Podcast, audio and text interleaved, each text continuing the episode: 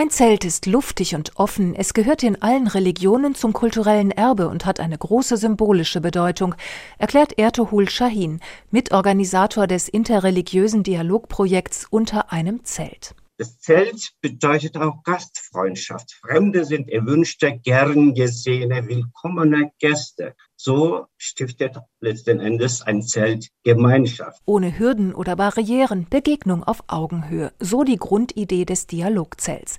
Es wurde vor drei Jahren zum ersten Mal in Frankfurt an der Bockenheimer Warte aufgeschlagen. Ein weißes Bierzelt. Im Jahr darauf folgte ein schönes buntes Zirkuszelt. Dann kam die Pandemie und nun geht das Projekt notgedrungen online.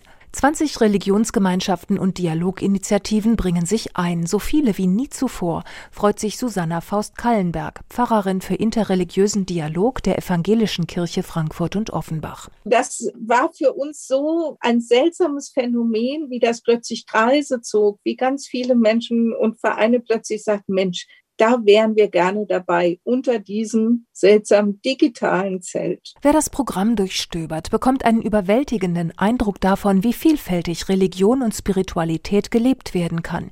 Mit islamischer Kalligraphie, mit koscherer Küche oder buddhistischer Meditation.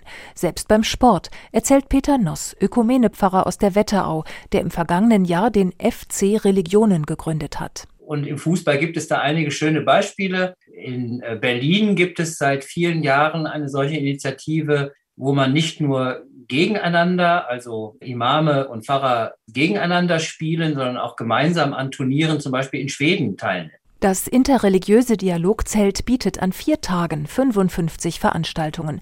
Man kann sich durch die Westend-Synagoge, die Valide Sultan-Moschee oder die alte Nikolaikirche in Frankfurt führen lassen, an politischen Diskussionen, Gottesdiensten oder multireligiösen Friedensgebeten teilnehmen.